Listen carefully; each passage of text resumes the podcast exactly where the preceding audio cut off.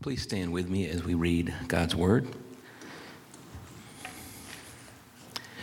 Joshua 2 says, and, God, and Joshua the son of Nun sent two men secretly from Shittim as spies, saying, Go and view the land, especially Jericho.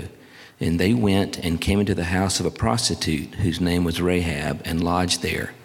And was told to the king of Jericho, Behold, men of Israel have come here tonight to search out the land. And then the king of Jericho sent to Rahab, saying, Bring out the men who have come to you, who entered your house, for they have come to search out all the land. But the woman who had taken the two men and hidden them, and she said, True, the men came to me, but I did not know where they were from. And when the gate was about to be closed at dark, the men went out. I do not know where the men went.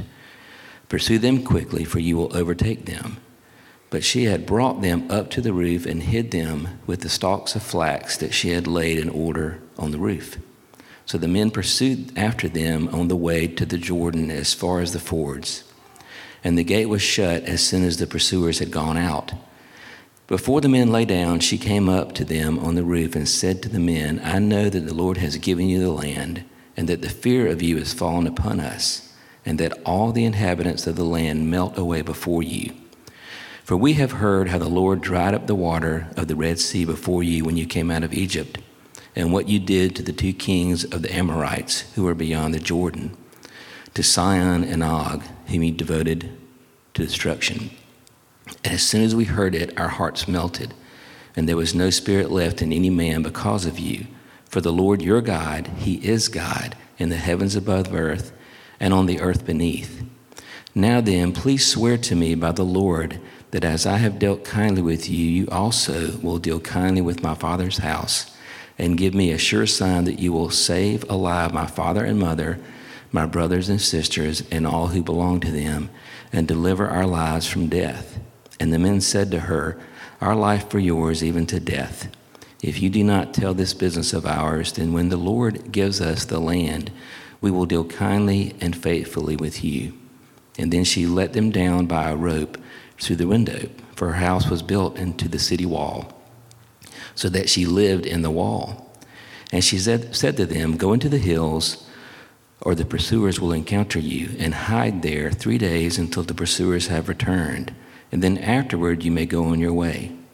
And the men said to her, we will, be we will be guiltless with respect to this oath of yours that you have made us swear. Behold, when we come into the land, you shall tie this scarlet cord in the window through which you let us down. And you shall gather into your house your father and mother, your brothers, and all your father's household. And then if anyone goes out of the doors of your house into the street, his blood shall be on his own head, and we shall be guiltless. But if a hand is laid on anyone who is with you in the house, his blood shall be on our head. But if you tell this business of ours, then we shall be guiltless with respect to your oath that you have made us swear. And she said, According to your words, so be it. And then she sent them away, and they departed. And she tied the scarlet cord in the window.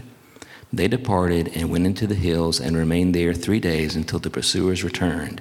And the pursuers searched all along the way and found nothing. And then the two men returned, and they came down from the hills and passed over and came to Joshua, the son of Nun. And they told him all that had happened to them. And they said to Joshua, Truly the Lord has given all the land into our hands, and also all the inhabitants of the land melt away because of us. You may be seated. Well, good morning, everyone. I hope y'all are doing well. I'm excited for the opportunity uh, to be up here this morning to preach. Um, I'm also excited that it's Christmas time. Uh, when Justin called me a few weeks ago to ask if I'd be willing to preach, um, he played his cards right because he, he played the angle that it's going to be part of our Christmas series and he knows how much I love Christmas. So it'd be really hard for me to say no. Um, but no, I'm, I'm, I'm excited for this opportunity. I'm thankful for this opportunity. Um, now, just to refresh your memory, or if you happen to miss last week, uh, we are currently working through our Advent series, which is called The Family Tree. And so we're looking at the genealogy of Jesus that we find in Matthew's gospel. and we're focusing on several of Christ's ancestors. So last week, Justin kicked off the series and focused us on Abraham. And a key point from that sermon was that through the person of Abraham, we are reminded to hope in God because he's faithful to his people, he's faithful to his promises, and he's faithful to his purposes. And this week, we're going to turn our attention to Rahab. And if you're going to walk away with just one thing this morning, I would ask that it be this. Through Rahab, we are reminded that we can have peace with God. Through Rahab, we are reminded we can have peace with God. And before we get started, would y'all join me in prayer? Father, thank you for another Sunday and another opportunity to gather with the saints to worship you. Thank you for this season of Advent. And we are reminded you kept your promise and sent Jesus, the Lamb of God and the Savior of the world. And thank you that through him we can have peace with you. Lord, I ask that as we study your word right now, you would soften our hearts and make our minds receptive to your word. And allow us to grow in the grace and knowledge of Jesus. Lord, I ask that as I preach your word, you would allow me to do it with boldly, with clarity, and in love. And we pray all of this in Christ's name. Amen. so, as I mentioned, I love Christmas. And so, of course, that involves the music, the lights, the traditions, and also the movies. Uh, my favorite Christmas movies are kind of those classic ones we all think of Elf, Christmas Story, Christmas Carol, Home Alone 1 and 2, uh, It's a Wonderful Life. But another one of my favorites that I think gets overshadowed a lot because there's such just awesome ones out there is The Santa Claus with Tim Allen.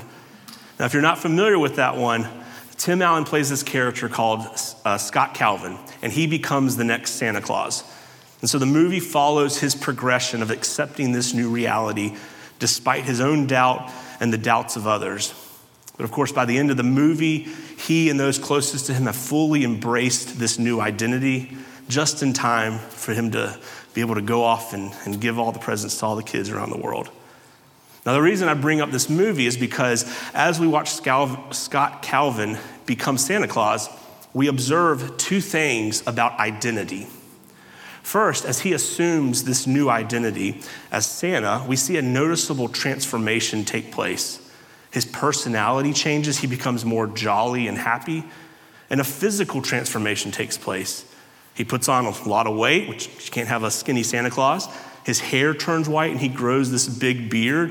And when he tries to dye the hair and shave the beard off, the hair immediately turns white again and the beard grows right back. So his identity changes, and with that change comes a transformation. But despite the new identity, despite the transformation, we're still reminded of his former identity. He's still known as Scott Calvin to many people. We find out Scott Calvin is lactose intolerant, which is kind of inconvenient for Santa Claus. And we also watch several of the people closest to him really wrestle with balancing his former identity and, and the pain and the hurt that's associated with that relationship and this new identity.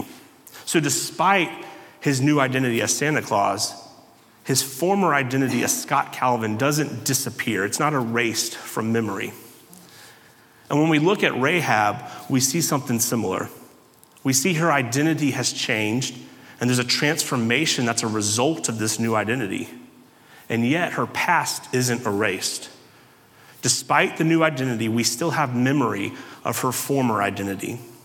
And so this morning, we're going to consider her new identity and transformation, and also consider what it means that her former identity isn't erased. So, first, let's talk about the new identity. We meet Rahab in Joshua chapter 2, which Randy just read for us. And when she's first introduced, did you notice we're actually not told her name first? What was the description that was used to initially describe her? We're told her profession. Verse 1 said, And they went and came into the house of a prostitute whose name was Rahab. Isn't that interesting? Because typically our name is, is associated with our identity. And yet, scripture tells us first her profession. And so that's her reputation. That's what she was known as, the prostitute. Charles Spurgeon said of Rahab, she was a harlot, a woman that was a sinner, and universally known to be such. So that's her identity, or I should say her former identity, because in Hebrews chapter 11, she's included as an example of an Old Testament saint who lived their life by faith. So if we were to put New Testament language on that, what, it's saying is she's a new creation in Christ. That's her new identity. She's one of God's elect. And this faith of hers that Hebrews 11 mentions, we can observe it here in Joshua 2. Through her words, we, we see she has a right understanding of God. When the spies come into her house and she's talking to them, she essentially says, When we heard you were coming, we became terrified. She said, Our hearts melted within us. We became terrified because we've heard of your God. We heard how he parted the Red Seas and allowed you to cross over on dry ground and how he wiped out the Egyptians. We heard how he allowed you to destroy the Amorites in the desert. In verse 11, she says, The Lord your God, he is God in the heavens above and on the earth beneath. She's saying to them, I've heard the stories about your God, and I believe those stories, and I believe they demonstrate that your God is the one true God. And so that's why she says, I know that the Lord has given you the land. She understands what the 10 spies Moses sent 40 years earlier didn't understand. If you remember, Moses sent 12 spies into the land to scout it out. 10 of them came back and said, Oh, there's these huge giants. There's no way we can get this land. There's no way God is going to actually do what he said he would. And yet, here we have Rahab, this Gentile, understand that nothing can stop the Lord. And those who oppose him will face his judgment. So, this is why in verse 13 she says, Deliver our lives from death. She rightly concludes that the death God poured out onto the Egyptians and the Amorites is going to be the same outcome for Jericho. Death is the outcome for God's enemies. So one could say of Rahab that she's wise. Proverbs 1, says, 1 7 says, The fear of the Lord is the beginning of wisdom. And we see here that Rahab fears the Lord. She has a right fear of the Lord. She has a fear that's rooted in reverence and humility before the Lord. So Rahab is being wise. But this knowledge of God isn't simply that he's this holy and powerful God who possesses righteous anger and just wrath. She's also aware that he is merciful and gracious. He's slow to anger and abounding in steadfast love. Because in response to the sobering reality of the impending destruction, she pleads with the spies she says, Swear to me, just as I've dealt kindly with you, that you'll deal kindly with me and my family. She pleads with them to spare her and her family. And as she's talking to them, she calls God the Lord four times. If you have Joshua 2 open and you're looking at that section, you'll notice that the Lord is spelled out in all capital letters. And you may recall that's done to signify to us that the personal name of God is being used. This is the name that God revealed to Moses from the burning bush. When we see the Lord written in this way, it's to remind us this is the God who made a personal covenant with Abraham. He promised a son and said, Your descendants will be as numerous as the stars. He would give them a land that they would dwell in. This is the God of Abraham, Isaac, and Jacob. This is the God who rescued his people out of Egypt. This is the God who said, I will be your God and you will be my people. And by using this personal name, Rahab seems to have some knowledge of God's character. She understands the Lord is a holy God who will bring destruction upon his enemies. But she's also aware this personal covenantal God is rich in mercy. And so by faith, she pleads for the Lord, the God of Israel, to be merciful towards her and her family. And as the author of Hebrews says, it's by this faith she did not perish. But as I said earlier, with this new identity comes a transformation. And so this is why in James chapter 2, when James is saying faith without works is dead, he points to Rahab as an example. He uses Rahab to illustrate this point that genuine faith produces good works. We see Rahab welcome the spies into her home. She cares for them, she provides them counsel, and ultimately she helps them escape. Now, for us to really be able to see and understand how that, that's truly, those were good works, we need to contrast that with the way the people of Jericho responded. When they learned that the Israelites had shown up, they pursued them with the intent to kill them. And when the people of Israel came back and started marching around the city, we're told in Joshua 6 that they locked up the city and no one could come in or out. They don't come out to the Israelites and plead for mercy, they hide within their city behind their walls. So when we look at these two responses, we see that both Rahab and the people of Jericho are driven by fear. The people of Jericho are driven by a worldly fear. Worldly fear drives you or leads you to reject the Lord.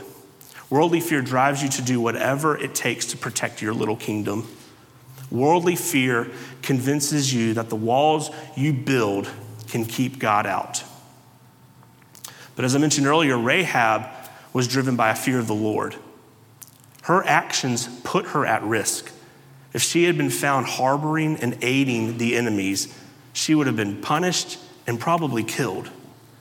But godly fear is not intimidated by the threats and punishment that the world throws at you. A godly fear echoes the words of Paul in Romans 8 if God is for us, then who can be against us? And not only does she put herself at risk, her actions ultimately were a rejection of her people. She sided with the enemy. This was an act of betrayal but godly fear leads us to renounce all that we have so that we can be the Lord's disciples, as Jesus says in Luke 14. This fear of the Lord gave Rahab wisdom. It allowed her to understand that it was better for her to be on the Lord's side. Godly fear tells us not to fear those who kill the body but cannot kill the soul. Rather, fear the one who can destroy both soul and body in hell. This knowledge allowed Rahab to understand it was safer for her to seek refuge in the Lord rather than seeking refuge in her walled, within her walled city and amongst her people. In Rahab, we have a visible illustration of the words Joshua spoke later in life. Towards the end of his life, we're told that he gathered all the tribes of Israel. And in chapter 24, he says, Now therefore, fear the Lord and serve him in sincerity and in faithfulness. Put away the gods that your fathers served beyond the river and in Egypt, and serve the Lord. And if it is evil in your eyes to serve the Lord, choose this day whom you will serve, whether the gods your fathers served or the gods in whose land you now dwell. But as for me and my house, we will serve the Lord. Here in Joshua 2, we see Rahab by faith. She fears the Lord and serves him in sincerity and in faithfulness. She has put away the gods of her fathers. She understands that the gods of her fathers and the walls of her city cannot provide the refuge she needs. But she also understands that she can find this refuge in the God of Israel. And this truth will be echoed later by her son Boaz. When he's speaking to his future wife Ruth, he says, It's the God of Israel whose wings you can take refuge in. By faith, Rahab put her hope in this promise. She took refuge in the God of Israel. And this new identity resulted in a transformation. It resulted in good works, despite real threats. And if you have put your faith in the Lord Jesus Christ, then the same is true of you. If anyone is in Christ, they are a new creation. That's your new identity. Paul says in Galatians 4 when the fullness of time had come, God sent forth his son, born of woman, born under the law, to redeem those who were under the law, so that we might receive adoption as sons. So you are no longer a slave, but a son, and if a son, then an heir through God. If you have taken refuge in Jesus, then your identity changes. You are no longer a slave to sin. You are no longer an enemy of God. You are no longer dead in your trespasses and sins. Those are your former identities. Your new identity is that of a son or a daughter of God. And if you're a son or daughter, then he sends his spirit into your heart. And the spirit of God transforms the people of God. The spirit of God produces his fruit in your life. And just like Rahab, he will produce good works in your life. Now, it's important to note don't get this part confused. The good works don't save us. We are saved by grace alone, through faith alone, in Christ alone our good works do not secure our salvation. It's the good works of Christ that have secured salvation. But our good works are a result of the salvation that you and I have received through faith in Christ. So if you are in Christ, then you're a new creation, which means your identity changes. And as a result of this new identity, there's an ongoing transformation that's taking place in your life in which you are being made more and more into the image of Christ. And yet, despite this new identity, despite the, new, the, despite the transformation, our former identities don't simply disappear. They're not erased from memory. Think of the movie It's a Wonderful Life. George Bailey wishes he'd never been born, so Clarence the angel shows up and he shows George what the world would be like if George had never existed. And in this alternate reality, he encounters people he knows and loves and are dear to him, including his own wife, and yet they don't know him. In this reality, in this alternate reality, they don't know him. They have no memory of him. But that's not what happens to us when we are saved and made a new creation in Christ. Yes, the old passes away. Our old identities are buried in Christ, but the memory still exists. Our old identity doesn't disappear, but the memory still lingers. And we see this in Rahab. In both Hebrews and James, where the authors are commending her, guess what they call her? Both of them. They call her Rahab the prostitute. Isn't that interesting? I feel like if I was the one writing those, I would have chosen a different title. I would have attempted to have distanced her from this former identity, this thing that she no longer is. I would have tried to come up with a different title of who she is now Rahab the redeemed, Rahab the citizen of, of heaven, the Rahab the child of God, Rahab the brave or wise, or Rahab the great great grandmother of mighty King David. But that's not what God inspired those two authors to do. They used her former title which reminds us of her shameful past. Despite her new identity, her former identity hasn't been scrubbed from the pages of Scripture. It's not erased from our memory. And if you are in Christ, the same is true for you. And so, as I reflected on this reality that our former identity, though it's buried with Christ, it's still, the memory still lingers, I thought of two points uh, that I wanted to share with y'all because I think it's good for us to, to continually remind us of these things. First, our former identities remind us no one is too far outside the saving reach of Christ. Rahab was a Gentile woman with a shameful past, living in a pagan land that practiced evil and wickedness and had very limited knowledge of God. The odds are not in her favor that she's going to be saved, and yet the Lord doesn't care about odds. He rescued her. Isaiah 14, 27 says, The Lord of armies himself has planned it. Therefore, who can stand in his way? It is his hand that is outstretched. Who can turn it back? Mighty, impenetrable walls cannot thwart God's plan. Being raised in a home where the word of God is not taught, and perhaps it's even mocked and ridiculed, does not turn back the hand of the Lord. Coming from a background that was entrenched in evil and wickedness, cannot undo the work of Christ. Nothing can stop our God. He will accomplish His will. And that includes taking de- people dead in their trespasses and sins and raising them in Christ. This makes me think of John Newton, the author of, or the writer of um, Amazing Grace. You may recall that he was a slave trader, but then he was saved and became a pastor and abolitionist. And later in life, he said, My memory is nearly gone, but I remember two things I am a great sinner, but Christ is a great Savior. Or to put it another way, we sing this song occasionally here Our sins, they are many, but His mercy is more. Our former identities remind us no one is too far outside the saving reach of Christ. Nothing is impossible for our God. So, who might that person be that you're tempted to believe is a lost cause? They're too far gone. God's never going to save that person. Brothers and sisters, if God can save Rahab, if he can save John Newton, if he can raise you and me into a newness of life, then don't give up on that person. During our Acts series, Justin has challenged us to identify an individual that's not a believer and to be praying. And so I want to encourage you, I want to challenge y'all to continue doing that this Christmas season. Pray that the Lord would give you opportunities to engage with that person this Christmas season and that He would deepen that relationship. And pray that He might open the door for you to share the gospel with them. Let me encourage you during this Christmas season to consider a way that you can uniquely minister to them. Maybe it's mailing them a note of encouragement.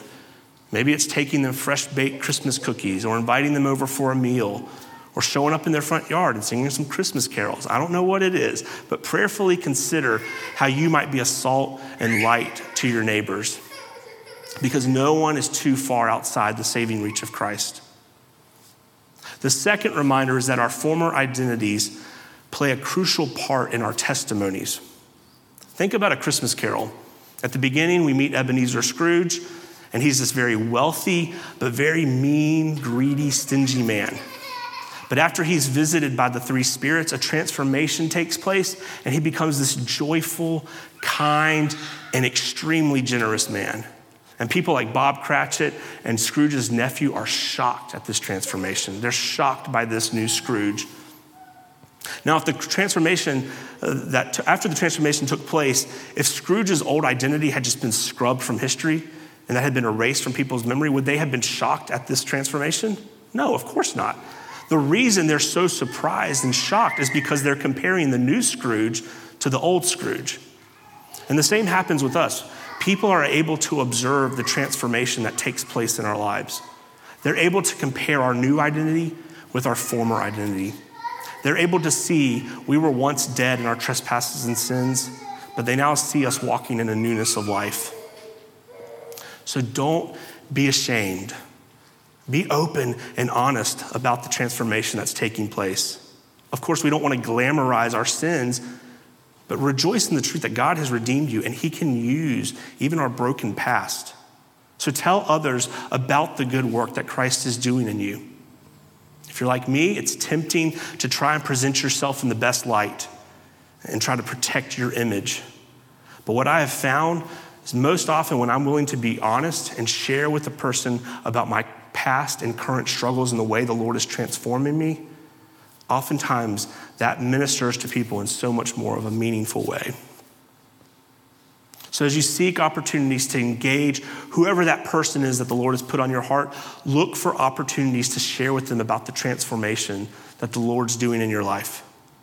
Look for ways to echo the words of John Newton Amazing grace, how sweet the sound that saved a wretch like me. I was once lost, but now I'm found. I was blind, but now I see. So, Rahab reminds us that if you put your faith in Christ, you're a new creation. You receive a new identity. And with that new identity comes transformation. He gives us the gift of His Holy Spirit, who enters our heart and sanctifies us. He transforms us by producing the fruit of the Spirit in our lives. But despite our new identity, our former identity doesn't simply vanish, it's not erased from memory. When we reflect on our former identity, we are reminded of the power of God. Nothing is impossible for Him, no one is too far outside His saving reach. And we also see that the Lord uses our former identity to play a part in our testimony. Now, we're going to transition to communion, but to set up this time, I want to point to something else that happened in the exchange between Rahab and the spies. When Rahab pleaded with the spies to spare her, and her family, she asked for a sign. And we're told that the spies gave her a scarlet thread and instructed her to hang it over her window. And they said, Whoever is within your home will be spared, but whoever comes out of your home will be killed in the battle. And in one sense, that instruction seems really practical, right? I mean, in the chaos and confusion of battle, this could be a really helpful way for the Israelites to know who's Rahab and who are her family, and that we're supposed to watch out for them and, and protect them. So, in a sense, it's very practical, but there's actually a deeper and more meaningful significance to this that I don't want us to miss. After the spies return back to camp, a few chapters are going to take place. That's Joshua 2. Joshua 6 is when the walls come tumbling down. And in between there, are a few things take place. Um, they're going to cross the Jordan River. God is going to part the Jordan River. They're going to cross on dry ground. And then one of the first things they're going to do in the land of Canaan in God's providence, He perfectly timed it that they get into the new land that He promised, and they're going to celebrate Passover. Of course, Passover is the original one happened roughly 40 years earlier when God brought them out of Egypt. It's when God instructed his people to paint their door frames with the blood of the lambs. And as long as they stayed in their homes, death would pass them over. The Lord passed over those who were covered by the blood of the sacrificed lambs, but those not covered were not spared, and they suffered his wrath. And this scarlet thread hanging over Rahab's window serves as a reminder of Passover. It reminds us that blood had to be shed to satisfy the wrath of God. And Rahab hung this thread in her window, clinging to the promise that the Lord's judgment would pass over her and her family. And it did. But not only was she and her family spared, ultimately, she would marry into the people of Israel. She would become adopted into the family of God, and she would be grafted into this family tree. And from that line would come Jesus, the Savior of the world, the Lamb of God who takes away the sin of the world. Jesus is the greater Passover lamb. Jesus is the greater scarlet thread. In Christ, you will find refuge. If your life is hidden in Christ, then the Lord's judgment will pass over you because God poured his wrath into his Son. If you have repented of your sins and put your faith in the Lord Jesus, if you believe that his good works have secured salvation for you, then the communion table is open to you. Just as the blood over the doorpost and the scarlet thread in the window were public declarations that we belong to God, communion is a way that we publicly declare we belong to the Lord. So if you are a Christian, then you are invited to go make this public declaration. If you're not a Christian, please know this is a meal instituted by Jesus for his followers, so we would ask that you not participate. But I want to urge you consider what you've heard this morning. We were created to be in fellowship with God and to have peace with him. But because of sin, that fellowship and that peace are broken and fractured. So, for thousands of years, mankind has been looking for ways to create that peace but their attempts continue to fall short. But through Jesus, peace can be restored. And so if you want to hear more about that peace, I would love to tell you about it. I'm sure there's others here who would love to as well. Let's pray. Father, you are holy, and our sin is a wicked offense to you. And yet, you being rich in mercy, while we were yet sinners, while we were dead in our trespasses and sins, while we were enemies of yours, you sent Jesus to accomplish what we can never do. He perfectly obeyed your law. He died the death we should have died. And then you rose him from the dead. And therefore, in him, we can find refuge. In Christ, because he endured your wrath, we are spared your wrath. In Christ, we are new creations, and you are transforming us into your image. Lord, we ask that you would give us the courage and the love to go and proclaim this news to others. We pray all this in Christ's name. Amen.